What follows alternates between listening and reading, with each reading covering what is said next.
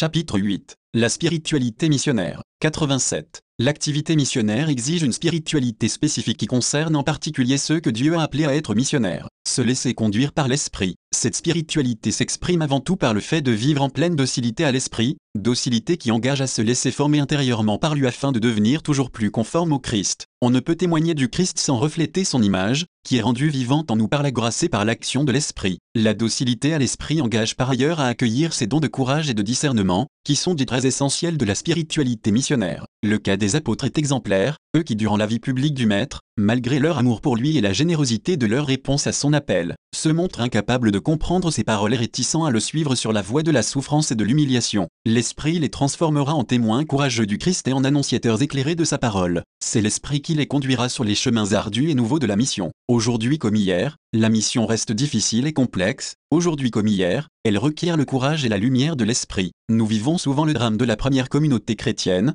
qui voyait des foules incrédules et hostiles se rassembler de concert contre le Seigneur et contre son nom. à 4, 26. Comme hier, il faut prier pour que Dieu nous donne l'audace de proclamer l'Évangile, il faut scruter les voies mystérieuses de l'Esprit, et se laisser conduire par lui à toute la vérité, confère JN 16, 13. Vivre le mystère du Christ envoyé. 88. La communion intime avec le Christ est un élément essentiel de la spiritualité missionnaire, on ne peut comprendre ni vivre la mission qu'en se référant au Christ comme à celui qui a été envoyé pour évangéliser. Paul en décrit les comportements, ayez entre vous les mêmes sentiments qui sont dans le Christ Jésus, lui, de condition divine, ne retint pas jalousement le rang qu'il égalait à Dieu, mais il s'anéantit lui-même, prenant condition d'esclave, et devenant semblable aux hommes. S'étant comporté comme un homme, il s'humilia plus encore, obéissant jusqu'à la mort, et à la mort sur une croix, ph 2, 5 à 8. Ici se trouve décrit le mystère de l'incarnation et de la rédemption comme dépouillement total de soi qui amène le Christ à vivre pleinement la condition humaine et à adhérer jusqu'au bout au dessein du Père. Il s'agit d'un anéantissement qui est toutefois empreint d'amour et qui exprime l'amour. La mission parcourt ce même chemin et à son aboutissement au pied de la croix. Il est demandé au missionnaire de renoncer à lui-même et à tout ce qu'il a possédé jusque-là, et de se faire tout à tous en 72, dans la pauvreté qui le rend libre pour l'évangile, dans le détachement des personnes et des biens de son milieu pour se faire le frère de ceux à qui il est envoyé et leur apporter le Christ sauveur. C'est à cela que tend la spiritualité du missionnaire, je me suis fait faible avec les faibles, je me suis fait tout à tous, afin d'en sauver à tout prix quelques-uns, et tout cela, je le fais à cause de l'Évangile, une compagnie 9, 22 à 23. Précisément parce qu'il est envoyé, le missionnaire expérimente la présence réconfortante du Christ qui l'accompagne à tout instant de sa vie, n'aie pas peur, car je suis avec toi, Acte 18, 9 à 10. Et il attend au cœur de tout homme et de tout peuple, aimer l'Église et les hommes comme Jésus les a aimés. 89. La spiritualité missionnaire est caractérisée également par la charité apostolique, celle du Christ venu afin de rassembler dans l'unité les enfants de Dieu dispersés. JN 11, 52, du bon pasteur qui connaît ses brebis, qui les cherche et qui offre sa vie pour elles. JN 10. Celui qui a l'esprit missionnaire éprouve le même amour que le Christ pour les âmes et aime l'Église comme le Christ. Le missionnaire est poussé par le zèle pour les âmes, qui s'inspire de la charité même du Christ, faite d'attention, de tendresse, de compassion, d'accueil, de disponibilité, d'intérêt pour les problèmes d'autrui. L'amour de Jésus pénètre en profondeur, lui qui connaissait ce qu'il y avait dans l'homme, JN 2, 25, aimait tous les hommes en leur offrant la rédemption et souffrait quand on refusait le salut. Le missionnaire est l'homme de la charité, pour pouvoir annoncer à chacun de ses frères qu'il est aimé de Dieu et qu'il peut lui-même aimer, il doit faire preuve de charité envers tout, dépensant sa vie pour son prochain. Le missionnaire est le frère universel, il porte en lui l'esprit de l'Église, son ouverture et son intérêt envers tous les peuples et tous les hommes, spécialement les plus petits et les plus pauvres. Comme tel, il dépasse les frontières et les divisions de race, de caste ou d'idéologie, il est signe de l'amour de Dieu dans le monde, c'est-à-dire de l'amour sans aucune exclusion ni préférence. Enfin, comme le Christ, il doit aimer l'Église, le Christ a aimé l'Église, il s'est livré pour elle, de P5, 25. Cet amour, qui va jusqu'au don de la vie, est pour lui un point de repère. Seul un profond amour pour l'Église peut soutenir le zèle du missionnaire, son obsession quotidienne est, comme le dit Saint Paul le souci de toutes les églises, de Compagnie 11, 28. Pour tout missionnaire, la fidélité au Christ est inséparable de la fidélité à son Église 173. Le véritable missionnaire, c'est le saint. 90. L'appel à la mission découle par nature de l'appel à la sainteté. Tout missionnaire n'est authentiquement missionnaire que s'il s'engage sur la voie de la sainteté. La sainteté est un fondement essentiel et une condition absolument irremplaçable pour l'accomplissement de la mission de salut de l'Église 174. La vocation universelle à la sainteté est étroitement liée à la vocation universelle à la mission. Tout fidèle est appelé à la sainteté et à la mission. Ainsi, le Concile souhaitait ardemment, en annonçant à toutes les créatures la bonne nouvelle de l'Évangile,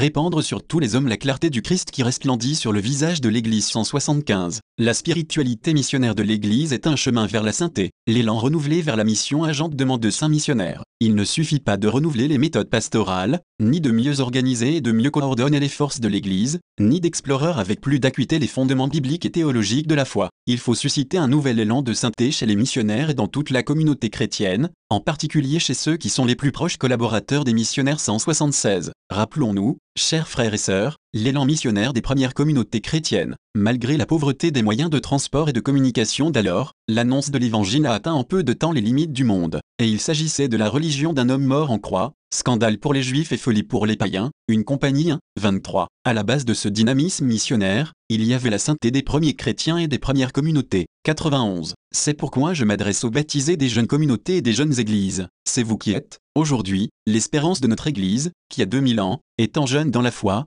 vous devez être comme les premiers chrétiens et rayonner l'enthousiasme et le courage, en vous donnant généreusement à Dieu et au prochain. En un mot, vous devez vous mettre sur la voie de la sainteté. Ce n'est qu'ainsi que vous pouvez être des signes de Dieu dans le monde, et revivre dans vos pays l'épopée missionnaire de l'Église primitive. Vous serez aussi des ferments d'esprit missionnaire pour les églises plus anciennes que les missionnaires, de leur côté, réfléchissent sur le devoir de la sainteté que le don de la vocation leur demande, en se renouvelant de jour en jour par une transformation spirituelle et en mettant à jour continuellement leur formation doctrinale et pastorale. Le missionnaire doit être un contemplatif en action. La réponse au problème, il la trouve à la lumière de la parole divine et dans la prière personnelle et communautaire. Le contact avec les représentants des traditions spirituelles non chrétiennes, en particulier celle de l'Asie, m'a confirmé que l'avenir de la mission dépend en grande partie de la contemplation. Le missionnaire, s'il n'est pas un contemplatif, ne peut annoncer le Christ d'une manière crédible, il est témoin de l'expérience de Dieu et doit pouvoir dire comme les apôtres, ce que nous avons contemplé, le Verbe de vie. Nous vous l'annonçons, 1 Gien 1, 1 à 3. Le missionnaire est l'homme des béatitudes. Avant de les envoyer évangéliser, Jésus instruit les douze en leur montrant les voies de la mission, pauvreté, douceur, acceptation des souffrances et des persécutions, désir de justice et de paix, charité, c'est-à-dire précisément les béatitudes, réalisées dans la vie apostolique, confère MT 5, 1 à 12. En vivant les béatitudes, le missionnaire expérimenté montre concrètement que le règne de Dieu est déjà venu et qu'il l'a déjà accueilli. La caractéristique de toute vie missionnaire authentique est la joie intérieure qui vient de la foi. Dans un monde angoissé et oppressé par tant de problèmes, qui est porté au pessimisme,